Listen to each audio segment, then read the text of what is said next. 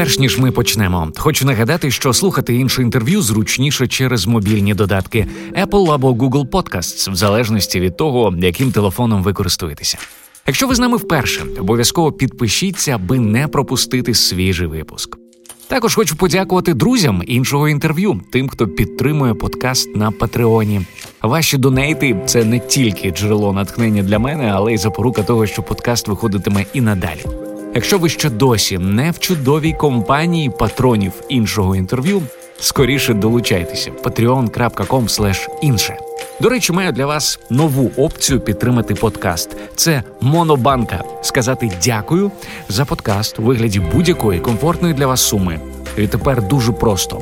Лінк на банку я залишу в описі до цього епізоду.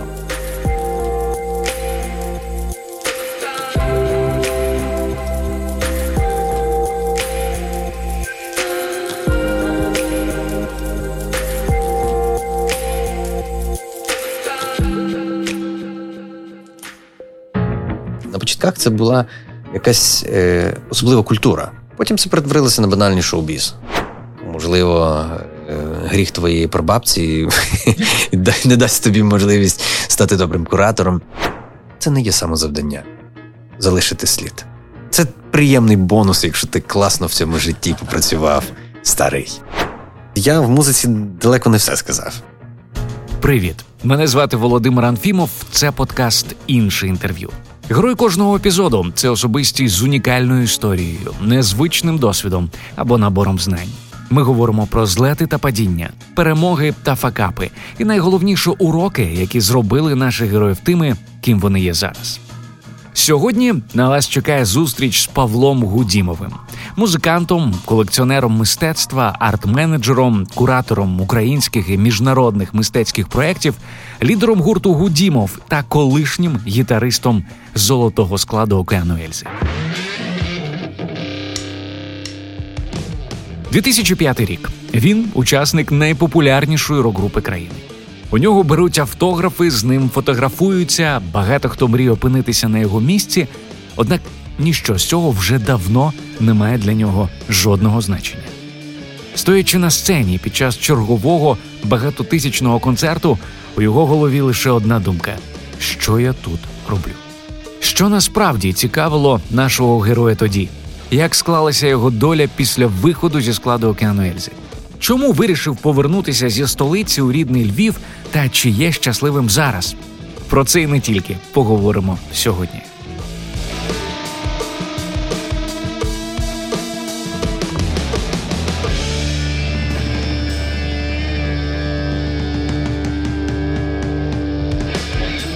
П'ятниця друга дня. Ми зустрічаємося з Павлом Гудімовим в приміщенні його я галереї на Подолі у Києві. Мені трохи незвично, бо за останній рік це моя перша розмова з гостем не через екран комп'ютера.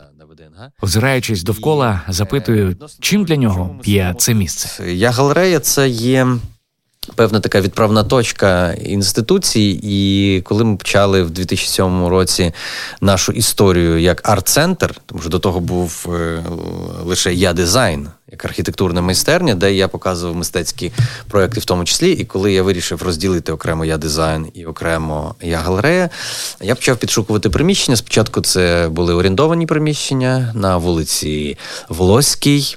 Ось було велике таке приміщення. Потім паралельно ми існували в двох приміщеннях. Потім стався інцидент з підпалом того приміщення на волосі. Це вже точно відомо, що це був підпал. Сто процентів це був підпал. Е, точно відомо, тому що це розбите вікно і пляшки з запальною рідиною, які були закинуті там, де більше всього речей було. Тому е, це з самого початку було так. І після того ми зробили ремонт, ще трошки проіснували там і переїхали тільки сюди, в цей е, незвичний київський історичний лофт підвал, але тут є велика перевага. Тут є ще така зелена тераса, і по суті, ти маєш inside-outside, uh-huh. ти маєш оцей атмосферу подолу, яка. Мені трошки нагадує мій рідний Львів. В ході нашої розмови Павло регулярно згадує рідне місто, часто порівнюючи його з Києвом. Свого часу, вирішуючи в якому місті жити, Гудімов зробив вибір не на користь столиці. Цей комбек е, давно вже хотів зробити, коли я зробив, організував виставку Ангели у Національній галереї Возницького. Вже тоді я розумів, якщо ця виставка буде мати резонанс, якщо буде ця львівська аудиторія, я буду більше працювати у Львові, і мені потрібно буде. Якісь, якусь локацію, якийсь майданчик. Ми спочатку шукали такий офіс для нашої команди, а в кінці кінців купили приміщення, яке стало домівкою. Це квартира історична в будинку на вулиці Руставелі, будинку номер 8 будинок Стофа, так званий, це пам'ятка архітектури 1905-1906 рік. І потім ми докупили ще там приміщення, і відповідно ми зараз закінчуємо ремонт і відкриваємо на цілий поверх будинку великий такий арт-центр є галерея з чотирма залами виставковими, oh. з невеличким книжковою такою крамницею. І для мене цей комбек це такий момент певного імпульсу, який стався власне на ангелах, коли я зрозумів, що мені хочеться більше бути. Тут, там, де я народився, все помінялося, немає вже тої якоїсь там особливої ностальгії. Це просто дуже комфортне, дуже красиве, дуже зелене. Як не дивно, середовище, яке сильно змінилося за часи мого неперебування там, воно стало динамічне, сучасне, і воно має всі ознаки це середовище сучасного підходу до власне спадщини. Ага. Я пригадую свою розмову з зі своїм другом, який десь років, мабуть, 20 переїхав зі Львова в Київ, і він пам'ятаю, тоді казав, що ну у Львові, типу, симпатично, красиво, атмосферно, але там дуже сильно нудно. Там немає чого робити. Але тепер я все частіше і частіше від людей чую, що знаєш, мені у Львові комфортніше, бо там є той рівень культурного життя, е, якого не вистачало раніше, але в той же час немає оцих всіх зашкварів, які є у Києві. Ти погоджуєшся з цим? Тебе влаштовує рівень е, культурного життя там, чи не сумуєш ти за динамікою Києва? Я взагалі не сумую, тому що я в Києві присутній постійно. Вже цього року я роблю другий такий величезний проект в Києві. Перший це Леся Українка 150 імен, другий, власне, Чорнобиль Подорож. Мені нема коли сумувати. Я не кажу зараз про виставки, які відбуваються в Ягалереї. І коли ми говоримо про Львів, дійсно він е, був нуднуватий свого часу. В якому сенсі? Ну, коли всі проз'їхалися. І відповідно, чим менше таких, як я там, тим нудніше. Але ж лишилися ті, хто допоміг цьому Львову не загнутися. Лишилися ті, хто вкладав далі свою енергію, свою душу туди, і культуру, і емоції. Ну і власне цей Львів наповнювався, наповнювався, і зараз е, Львів все далі приваблює людей, які приїжджають і оселяються. Я вам скажу так: ви його може і не помічаєте, але процес міграції шалений. Люди приїжджають, дивляться на то все, ходять по інституціях, музеях, галереях, кав'ярнях, спілкуються з людьми, кажуть, о, я б тут. Я я просто не можу не відреагувати, бо я був минулого тижня з дружиною у Львові, і це були мої слова. Я йшов по вулицям так, і кажу, блін, я б так, тут, мабуть, жив. тисячі людей з усієї України і не тільки приїжджають до Львова, щоб тут пожити. Але коли ми говоримо про рівень нудності, зниження рівня нудності пов'язано з активністю інституцій і людей, які щось цікаве роблять.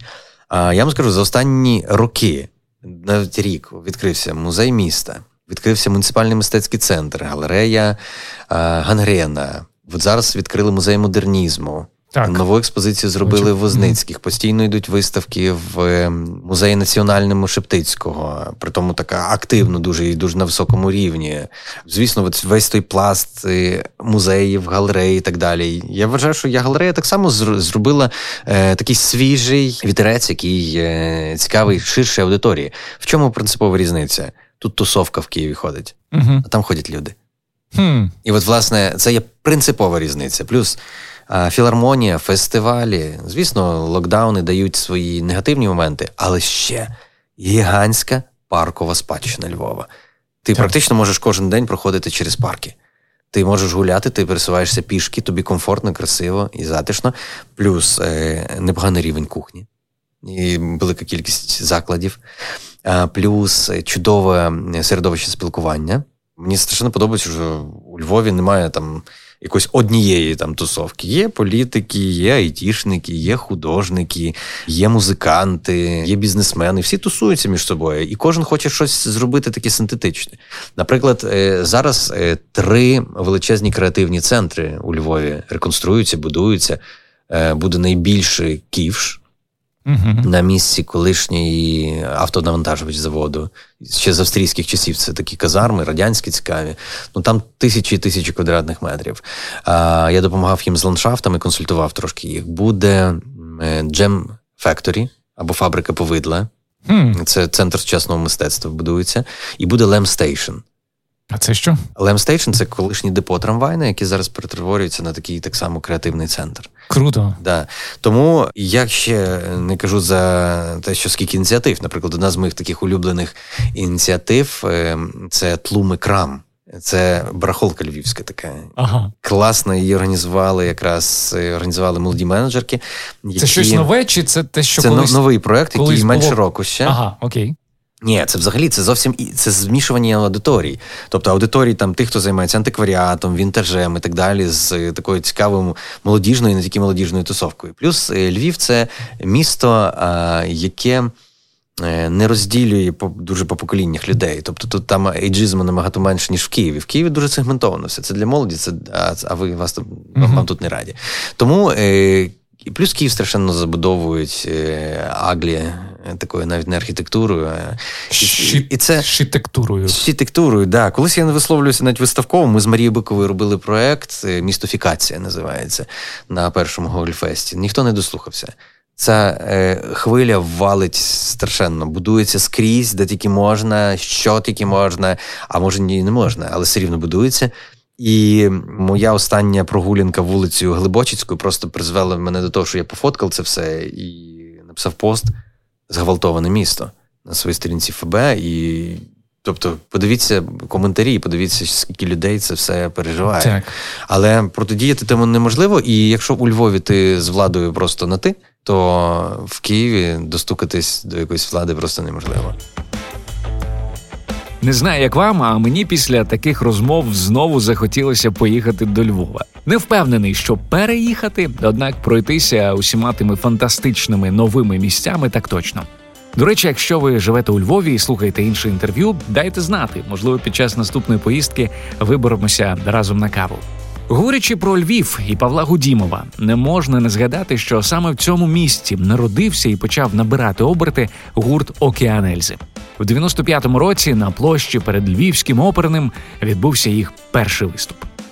Ну, Це дуже дивний концерт був. Е, Сцена така висока біля оперного театру на Різдвяні свята. І нас об'являють ще як групу Клан Тиші, хоча це була, була вже група Океанельзи. Ми виходимо під фанеру, граємо якісь, тому що це був мороз. Під фанеру граємо пару пісеньок, які записали в такій студії, такий дядя Едік. І ми в нього записували, власне, на на такі касети, багато, багатоканальний магнітофончик в нього був, ага. чотири канали. І ми там записували треки. І ми граємо якихось дві таких наївних пісеньки, але це був такий дебют для нас. Ми відчули, що ми вже все стоїмо на сцені, як клан. Як Океан Ельзи. вже не клан Тиші, вже не клан Тиші, вже Океан Ельзи, да. І е, після того вже активно почали по клубах виступати. В більшості це була лялька, такий клуб. Лялька, я пам'ятаю. Так, а потім клуб. А ми почали самі організовувати концерти, орендувати зали. І пробивним таким моментом був Unplugged, який ми записали на львівському телебаченні. Угу. Він став е, просто трампліном нашої популярності у Львові. Слухай, я от сьогодні, коли їхав до тебе на інтерв'ю, я ось про що думав. Е, мабуть, щодня в Україні та й в цілому світі е, хлопці збираються десь, молоді хлопці з мрією стати рок-старс, починають грати. Ну і 99 Цілих 9% е, власне закінчують нічим. Як тобі здається, вже ну пройшло дуже багато років, але ось тоді, які пазли склалися так, що океан Ельзи таки вистрілив. Що було у вас, чого не було у решти людей, які мріють стати рок-музикантами? Відверто кажучи, це нічого крім нас самих не було. Це були люди, це була особлива хватка, це був якийсь такий момент віри в свої сили, е, момент постійного самовдосконалення і співпадіння, напевно, певних елементів такий як дух часу і ту музику, яку ми хотіли робити. uh Ми ж вилізли на хвилі любові до гранжу, до брід-попу, така сучасна популярна альтернативна музика. І поступово багато слухали, багато грали. Для мене взагалі секрет, чому так все склалося, але я точно знаю, якби не було мене, Дениса, Юри і Славіка, от вкупі, да, з тою вірою, то нічого б не було. Був би хтось один інший, наприклад, міг би бути хтось такий, хто гальмував би ті всі процеси. Ну і власне переїзд до Києва і концентрація власне на музичній кар'єрі дала нам можливість реалізуватися вже в повну міру. Скажи, будь ласка, а можна сказати, що ви підходили до творчості прагматично? Ні. Коли я грав в Океан Ельза, тільки останній рік у нас, ну, останні два роки у нас вже така була трошки прагматичність, то всі все тріщало по швах, і, власне, всі були втомлені. Я пропонував, що треба не так робити, не треба розпадатися, як так, такій групі. Да? Треба було просто зробити і міняти склад. Треба було просто зробити паузу на там 2-3 роки. Сабатікл такий. Ну да, да, нормально. А потім зійтися і попрацювати. Тому що це був би такий правильний варіант. Ну, Славік хотів далі продовжувати. А тріщало по швам, тому що ви втомилися один від одного? Я думаю, що це велика втома, і ця втома вона призвела до певної такої певної кризи. Тобто так стається, і я думаю, що Славік так само не буде заперечувати, що ми тоді багато в Криму мали сесії, ми багато записували якихось пісень, і нічого з того не виходило. Mm. Ну тобто, там пару пісень потім з'явилися вже на наступних альбомах, але е, ми були втомлені. І оця якраз втома, вона, напевно, це таке різноріжжя таке була. І ця втома вона призвела, напевно, до певної нервозності, до певної, можливо, незадоволення один від одного. Спочатку пішли Юра з Денисом і з Шуровим, потім Денис повернувся. Ось, і Потім я вже так само пішов займатися своїми справами. Чесно скажу, я, е, якби я не зустрів Дениса і Славіка, з якими ми зробили гурт Гудімов, да, то я б, може, і не займався далі музичною кар'єрою. І Лєра Бородіна, яка так само була моя гелфренд в той момент, дуже так сприяла тому всьому. А так, я до музики поступово. Трошки, напевно, старше, знаєш, коли ти стаєш старше, ти трошки по-іншому переоцінюєш е, якісь цінності свої. Для мене, наприклад, середовище візуального мистецтва стало справжньому рідним. Мені цікавіше набагато було спілкуватися з художниками, з тими людьми, які глибше підходять до життя, ніж оцей поверхневий пласт музичний, який я знав. Тобто, ти в якомусь інтерв'ю розповідав, що ну навіть з Славіком у вас були через якісь там суперечки, чи не знаю, конфлікти, що під час гастролей, коли всі йшли там. На тусовку шоу-бізнесову ти йшов шукати митців, спілкуватися з ними музеї. Да, це були багато історій. Всі слідкували, як я Купую книжки, е, ходжу до художників, збираю якісь мистецькі речі. Тобто автобус приїжджав повністю завантажений після турів моїми новими речима, які я збирав. І для мене це було настільки в пріоритеті, що в кінці кінців я навіть іноді стояв на концертах і думаю, що я тут роблю. Серйозно, в тебе були такі думки? Да, в останні концерти це чітко, що я тут роблю. Ну тобто, по-перше, ти граєш, е, це ж таке автоматична робота. Тобто, там, ну я старався кожен раз, щоб ми переаранжировували якісь пісні, щоб ми. По-новому подавали матеріал. То на кожному концерті, щоб щоб, щоб по-різному було. Трошки да, трошки воно відрізняється. Кожний тур, щоб ми по-різному звучали, тому що е, воно приїдається. Це не настільки цікаво грати ті самі. І це в якійсь мірі треба качати шлягери, якісь там, ну, шлягери мають навіть в рок форматі, але мали якусь експерименту в тому. Я згадую навіть перший там концерт два з половиною, які в нас були там експериментальні речі, інструментальні якісь композиції, якісь спроби працювати з чимось таким, з чим ми ніколи не працювали до того. А потім це стало таке. Давайте, от пісні, от, і ми граємо от такі-то пісні, от, от в такі-то аранжуваннях. Це е, просто для всіх це вже приїдається. Треба робити паузи. Я розумію, чому великі групи роблять іноді канікули там на декілька років, потім повертаються до роботи. В них вже з'являється ну, ця жага до спільної творчості, тому що треба витримати паузу. А в музиці, як ти знаєш, паузи це найважливіше. Так. Ти знаєш, не тільки групи. Мені чомусь пригадується е, приклад Адель, тієї самої, яка на у неї був пік кар'єри. Да? Вона казала: Окей, тепер в мене пауза, і декілька років мене не турбуйте. Тобто людина перезавантажується і знову починає створювати. Це правильно. І в візуальному мистецтві ти можеш постійно собі брати ті паузи, які тобі потрібно. Ти можеш брати будь-які теми, які тебе цікавлять. Ти не заангажований на те, щоб робити одне і те саме. І от, власне, коли ти виходиш на пласт курування виставок, колекціонування, спілкування, освітніх проєктів, ти бачиш такий широкий горизонт, якого ти до того не бачив. І саме головне, ти можеш різко повертати там, де ти хочеш. І ніхто не буде казати тобі: о, друже, ти вже не такий популярний. Це вже не ті хити, що ти писав. Да, І це вже. І, А, ви вже так постаріли так, на сцені. Ну, О, а ви все до вас все далі дівчата малі ходять на концерти. А тебе це в якийсь момент вже почало під. Е, е, є два моменти, які підбішувати. Підбішувати, коли аудиторія не розвивається разом з гуртом. Тобто, ти думаєш, в випадку від... Океан Ельзи так відбулося? Так, відбулося в кінці кінців, да. Е, але Е, спочатку якраз ми старалися спільно розвиватися з аудиторією і музично, і словом, і якимись діями. Ну тобто, це такий проект був. Я б сказав так: на початках це була якась е, особлива культура оцього спілкування через музику. Угу. Потім це перетворилося на банальний шоу-біз. Чому, маючи можливість розпочати власну музичну кар'єру і реалізовуватися там, Павло Гудімов поставив музику на паузу? Чи планує повертатися?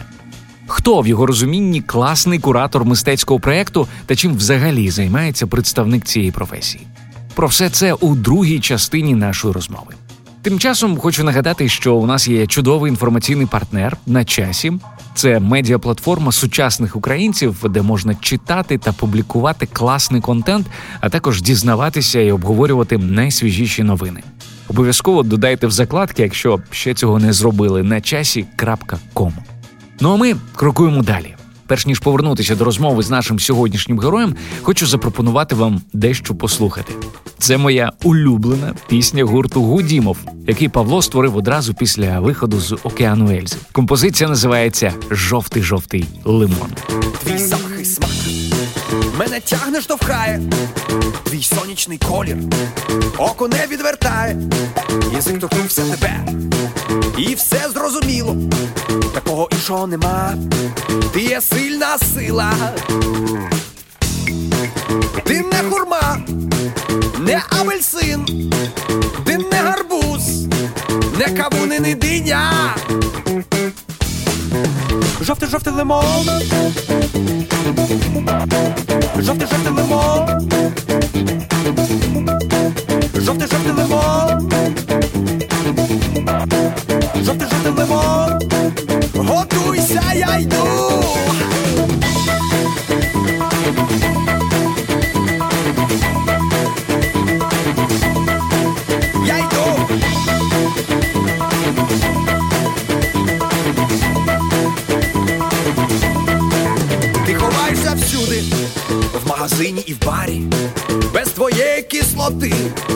цукру пропали. Ти смієшся над нами, а ми тебе їмо. Фантастична рослина, яких не було. Ти не папая, не виноград, ти не гранат, не суниці, не вишні. Жовтий жовтий лимон Жовтий жовтий лимон Жовтий лимон Жовтий жовтий лимон Готуйся, я Це фрагмент пісні Жовтий жовтий лимон, однієї з останніх композицій гурту Гудімов, який вже дуже багато років не випускає, на жаль, нічого нового. Під час нашої розмови запитую Павла, чому, маючи можливість створювати власну музику і там експериментувати як заманеться, він зупинився. На першому альбомі мені якраз е, от вода і так далі, от ті всі експерименти, які в кінці альбому, от мені це все було цікаво, але рекордингам це не було дуже цікаво. І, власне, це був такий трошки конфліктний момент, е, коли мені якраз хотілося щось поміняти. Але сама система, в якій ти вже опинився, і система всередині тебе вже настільки була е, закам'яніла, що ти не зміг вийти з неї. Ну і е, в кінці кінців е, ми почали записувати після трампліни і монополії третій альбом, який називався Жовтий, який більш такий соціальний. Тобто, і при тому там є пісні про інформаційний простір, наприклад, чи про от це супер жовтий жовтий лимон, це супер невпевненість людини. Тобто, або це дуже цікава пісня, як на мене. Тобто ти співаєш е, таким рефреном з Led Zeppelin трошки. Тобто, але ти перекручуєш, це така вже постмодерна музика, яка кудись виходить в. Так, так, так. Саме за через це вона мені дуже подобається. А що ти маєш на увазі про невпевненість? Ну, тобто, це ж е, пісня, яка е, співається якимось невпевненою особою. І Взагалі, це невпевнена особа. Наприклад, е, пісня, яка була Я не герой, коли з тобою. Тобто, як же вона називається? А в Україні все гаразд. Сьогодні плей, а завтра пас. Тобто, я навіть забув, як називається пісня. Ну, тобто, ми записали альбом, який був дуже дивним. І ми його так і не видали. Блін. Він да, да. Ну, він, я ж кажу, він є. Ми колись, може, це. Тому що не зрозуміло було, як його видавати вже. З однієї сторони, вініли ще не з'явилися, і компакт-диски вже померли. І цей жовтий, він так і завис. Навіть обкладинка є з тим лимоном з окулярами. Тобто. І як на мене, я в музиці далеко не все сказав. Мені хочеться про щось говорити тим всім. З ким говорити це питання ще? Як говорити це питання? Але музика на паузі на паузі, і ця пауза дуже довга, і, можливо, я вийду на якийсь особливий проект. Як це буде виглядати? Чи буде це? Наприклад, в мене народилося декілька дуже таких цікавих репів. Репів? Речитативи такі, да, які, один з яких крутиться в моїй голові постійно. Він надзвичайно складний, і він називається Ми всі підключені до до однієї електростанції. А ти можеш його прочитати? Я зараз я записую їх е, собі в нотатки. Е, Окей. Можемо читати, не? Of course. Давай. Зайві мелодії і красоти гармонії. Ми слово цінуємо, ми його воїни, ритми і рими, наші набої. Все зайве відкинути алілуя. Прагнемо світлого, ховаюсь в темряві. Артисти заповнили наші артерії. В кожній оселі частинка культури знаходимо вуха, розумника і останньої дури. Коли рівень інформації різко падає, ми знаходимо нові канали комунікації, витягуємо себе з болота за волоси, хто нас навчив, які ж ми молодці. Коли сили селенні вранці є, ввечері нас мільйони в сраці є. Ми сидимо перед екранами і блукаємо знаннями, країнами, ланами, проходячи повз алеї акації, ми розуміємо важливість комунікації, самотність як вирок нашої прострації. Ми підключені до однієї електростанції. Ми підключені до однієї електростанції. Хто знає, можливо, колись Павло Гудімов вже в якості репера повернеться на музичну сцену, але поки йому дуже комфортно в ролі арт-куратора. Прошу розповісти детальніше про цю професію, а також провести нас через ключові етапи створення виставки з перспективи куратора. Я е, хотів би тоді визначити, що таке куратор. Куратор, по-перше, це така вільна людина, яка вільна від е, особливо стереотипних якихось речей, яка вільна від е, зайвої академічної освіти в цілому, яка вільна і мультидисциплінарна за своїми підходами. Це куратори в більшості випадків це такі життєлюби, які хочуть щось поміняти, щось зорганізувати. Іноді є оцей ген лідерства в них, іноді його немає, але все рівно вони примушують людей зупинитися і послухати подивитися і щось зрозуміти. Перший етап це формування себе. Формування себе як особистості. Тобто ти формуєшся з першого дня свого народження, а може навіть ще у чреві, ти формуєшся в поколіннях, можливо, гріх твоєї прабабці не дасть тобі можливість стати добрим куратором. Але я точно можу сказати, я не є самостійна особа в своєму кураторстві і підходах до життя. Що ти маєш на увазі? Я маю на увазі той ген. Е, і ту родинну історію, яка практично сформувала мене. І коли я згадую там свого діда, якого звали так само, як мене, Павло Гудімов його звали. Тобто він в дитинстві мені ще організовував виставки. Домашні, він накачував мене книжками, він полюб... закохав мене в архітектуру. Його гітара була першим інструментом, який він сказав, награй. Е, І тобто, я чим далі, тим більше проводжу паралелі з тим, що мене там і мама, і дідо, і бабця, і купа оточення. Просто так грамотно накачали. Я просто відпрацьовую ті всі місії. Тобто в тебе не було іншого власне варіанту? Так, мене просто поставили перед фактом, що ти, чувак, неважливо, як ти називаєшся, але ти маєш тим всім займатися. Тому перший етап це формування. Формування, я ж кажу, рідко буває самостійне, воно відбувається під великими-великими впливами. Тепер, коли ми підходимо до проектної роботи, ти не можеш відразу робити проекти. Тобі треба щось спробувати вліво-вправо, туди сходити, сюди сходити, з тим попрацювати, психологію зрозуміти, психологію творчої людини, психологію менеджера. І в кінці кінців, е, коли ти вже там за 10, 12, 15 років стаєш професійною людиною в тому, ти вже розумієш, що це таке, цей твір, поїздив за кордоном, поспілкувався, повчився, то все дуже стає таке системно просто, крім одного. А це одне це є правильний вибір теми. При тому, наскільки ти вільний в тому, тому що теми не завжди приходять, ти не завжди стаєш ем, тим, хто вибирає тему. Іноді тобі, тобі підкидають її. Це виявляється фантастична тема. Підкидають в якому сенсі? Ну, от, наприклад, тіні забутих предків виставка. По суті, Андрій Алферов, мій друг кінознавець, він прийшов і каже: Давай зробимо виставку про цей геніальний фільм. Це от він підкинув все. Да. Далі все фантазія на цю тему, то вже вона виросла в голові куратора. Але питання в тому, що підкинули. Або, Леся Українка. Проєкти не їде, наприклад, чи не їде Безлевича, це виключно я ініціював. А Ярослав Ведмідь, мій добрий приятель, сказав: слухай, давай ти будеш прокуруєш цей проєкт, тому що ми. Якби у тебе є бачення, ти вже зробив одне, друге, третє, які спираються в тому числі на мікс літератури, кіно, візуального мистецтва. А я кажу: ну це звісно, від таких пропозицій не відмовляється. Це надзвичайно цікава пропозиція. Ти завжди хотів би, але навіщо це ти це робиш? Тобто, якщо тобі є що сказати, і знайти мову, нову мову. По Лесі це був конкретний момент нової мови, так само, як і по Чорнобиль подорож. Як розказати про катастрофу з позиції катастрофи, а з позиції майбутнього. Далі наступний момент це розробка от тих кураторських прийомів, які є в кожного куратора свої. Я, наприклад, дуже люблю зараз працювати рубриками, коли розділяю одну тему на такі глави.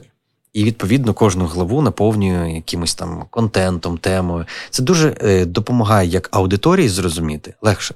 Тобто сторінку перевернув, наступна глава. Ну, давай на прикладі Чорнобиля, наскільки я знаю, там є е, там власне катастрофа, наука, атом. Так, ну, так. От такі... Але перше, це 1986 рік. До речі, ми спілкуємося в день народження Альбрехта Дюрера. Йому сьогодні 550 років виповнюється. І ця виставка починається з роботи Альбрехта Дюрера, з його чудової серії Апокаліпсис за Йоанном Богословом.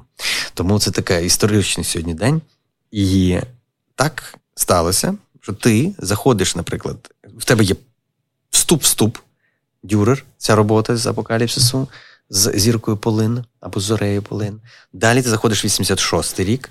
Це дуже важлива глава, контекст часу. Притом з різних сторін. Тобто тут і політика, і катастрофи, і спорт, і культура, і музичні якісь речі, які відбуваються навколо. Я нічого не хочу і мода уточнювати. Це не потрібно. Треба йти на виставку і дивитися. Uh-huh. А потім ти бац, повернешся в катастрофу, але починаєш з історії той самої Прип'яті. Uh-huh. Це було за місто, що це за станція, що це за програма була в тому Радянському Союзі. Потім ти проходиш лабіринтом таким насиченим до, скажімо, від початку до такого зрозумілого завершення, закриття станції. Потім ти виходиш на. Я люблю давати такі відгалуження. В розділі катастрофи остання точка це розповідь про Прометея, про скульптуру mm. Юлія Сенкевича, яка стоїть тепер перед четвертим блоком. Далі ти виходиш в світлий, світлу частину виставки, тому що це все незрозуміло день чи ніч в першій частині, а в другу, друга частина це і світло, там, де наука, яка розділена на дві частини, це атом і природа. І посередині стоять люди. Це такий mm. будиночок з долями людей. Тобто людина так і є, вона розділяється між природою і атомом. І після того ти заходиш в блок, який, як на мене, є найцікавіший. Це сьогодні-завтра. Це такий собі музей сучасного мистецтва. Я його назвав би так: це Чорнобиль, музей сучасного мистецтва. Тобто, як творчі люди, як література, кіно, е, візуальне мистецтво пережило це все від репортажної фотографії з 86-го до Pink Floyd. І закінчиться все інсталяцією, яка є по скриптуму. Це ліс. При тому цікаво, що віконце маленьке, з якого можеш подивитися спочатку виставки на кінець виставки, і з кінця виставки на початок виставки. Тобто, оцей маленьке скляне віконце, яке дає тобі можливість побудувати цей місточок. Цікаво. От е, це виставка яка народилася на одному диханні, то що називається. За що я страшенно радий, що я маю можливість працювати в таких командах професійних, тому що одна справа придумати, а інша справа знайти оцю підтримку і знайти цей, ну назвемо, інструмент реалізації. От, власне, тут не тільки був інструмент реалізації. Ярослава Гресь, як професійна людина, вона а, ще, крім того, що вона є практично керівницею проєкту і продюсером цього проєкту, да, а, вона а, настільки. Назвемо так, мене таке враження склалося іноді, що до моєї ідеї вона ставиться ще більш відповідально, ніж я. Вона стільки заглибилася. Тобто, це ж гра, по суті. Ти ти починаєш, ти граєшся з виставка це гра. Доросла гра, дуже серйозна гра, відповідальна гра, а особливо коли ти торкаєшся теми, яка це як незагоєна рана. От вчора у нас була екскурсія, і один з учасників, людина, яка була мала 12 років хм. на момент евакуації з Прип'яті, і жила в тому будинку, де було написано: Хай атом буде Мірно. Ні, там написано було, хай буде атом робітником, а не солдатом. І він жив в тому будинку. І він і, і він коментує паралельно зі мною ці всі Клас. речі. І я кажу: слухай, це така відповідальність тобі розказувати про ті всі речі. Це ти можеш це розказати. Я я лише знаю про це, а це твоє життя. Ну, тобто, це яка відповідальність, але він каже, неймовірна виставка. Тобто, воно або резонує, або працює, або не працює. Тому що не завдання розказати про минуле, а завдання вказати, знайти цю мову комунікації сьогодні. Тому що через там 50 років вона буде зовсім інша. Але якщо ти будеш працювати зараз актуальною мовою, воно закріпиться в культурі, воно буде мати слід. Хоча це не є самозавдання залишити слід. Це приємний бонус, якщо ти класно в цьому житті попрацював. Старий. Слухай, на на сам кінець ти мене надихнув на запитання. А у тебе дитинство було насичене культурою мистецтвом. Потім була рок-поп музика, поп-рок музика. Потім знову ти повернувся до мистецтва. Е, Якби життя можна було прожити заново, ти би ось цей музичний період, ти би його все одно прожив, або ти занурився би з головою е, в мистецтво? Ну я скажу, це мої університети. Я через музику вийшов на солідну позицію власне культури і мистецтва. І якби не було музики, я боюся, я би не сформувався як така особистість. Мені це дуже допомагає. Це, та школа життя, та, та школа е, роботи з аудиторією, роботи з концепцією, роботи з відповідальністю, роботи в групах. Ну тобто, я би сказав так, що жодне, жодна, скажімо так, справ, якими я займався в цьому житті, я би її не викреслював. Навіть були якісь невдалі речі, але вони були потрібні тобі для того, щоб ти зрозумів, що це невдалі речі. Це все, ну тобто, це все потрібно. Навіть відчуття того, що ти кожен раз завдяки новому досвіду переживаєш життя спочатку, це є золотий досвід. Це дає тобі можливість такого омоложення завжди. Тобто, всередині, ну, наприклад, зовні я і по метриці е, я маю там 47 років. Да, Але всередині я лишився так між там 30, 30, близько 30 з чимось там в цей момент свіжого підходу і внутрішнього відчуття. Я міг би сказати, що культура вона сильно омолоджує тебе. І чому я проти ейджизму, то я бачу людей, яким той самий Микола Малишко, якому за 80, але скільки скільки в його голові ідей, які які в нього очі, як він кожен раз дивує. Що, Я не знаю, що буде наступне. Це неочікувано. Я з величезним нетерпінням чекаю його наступного висловлювання. І я розумію, що вік це ні, ніщо. Взагалі. Тобто, тому е, життя, яке ми проживаємо, треба відноситись до нього як?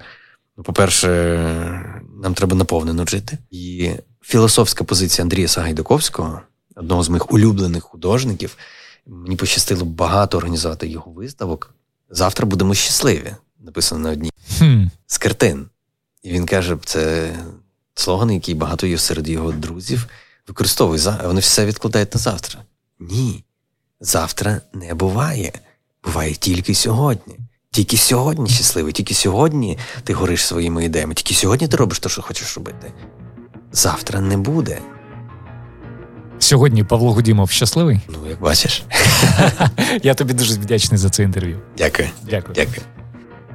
Друзі, це все на сьогодні. Якщо вам сподобався цей випуск, Будь ласка, поділіться ним з друзями, а також обов'язково залиште відгук на Apple Podcasts. Цим ви дуже допоможете нашому подкасту. Також я запрошую вас стати патроном іншого інтерв'ю і отримати доступ до ексклюзивних бонусних фрагментів, знайти які можна лише на Патреоні. patreon.com інше. Ну а якщо реєструватися на Патреоні за якихось причин ви не хочете, але маєте бажання підтримати інше інтерв'ю, саме для вас існує монобанка. Посилання на неї шукайте в описі до цього епізоду. З вами був Володимир Анфімов. Почуємося.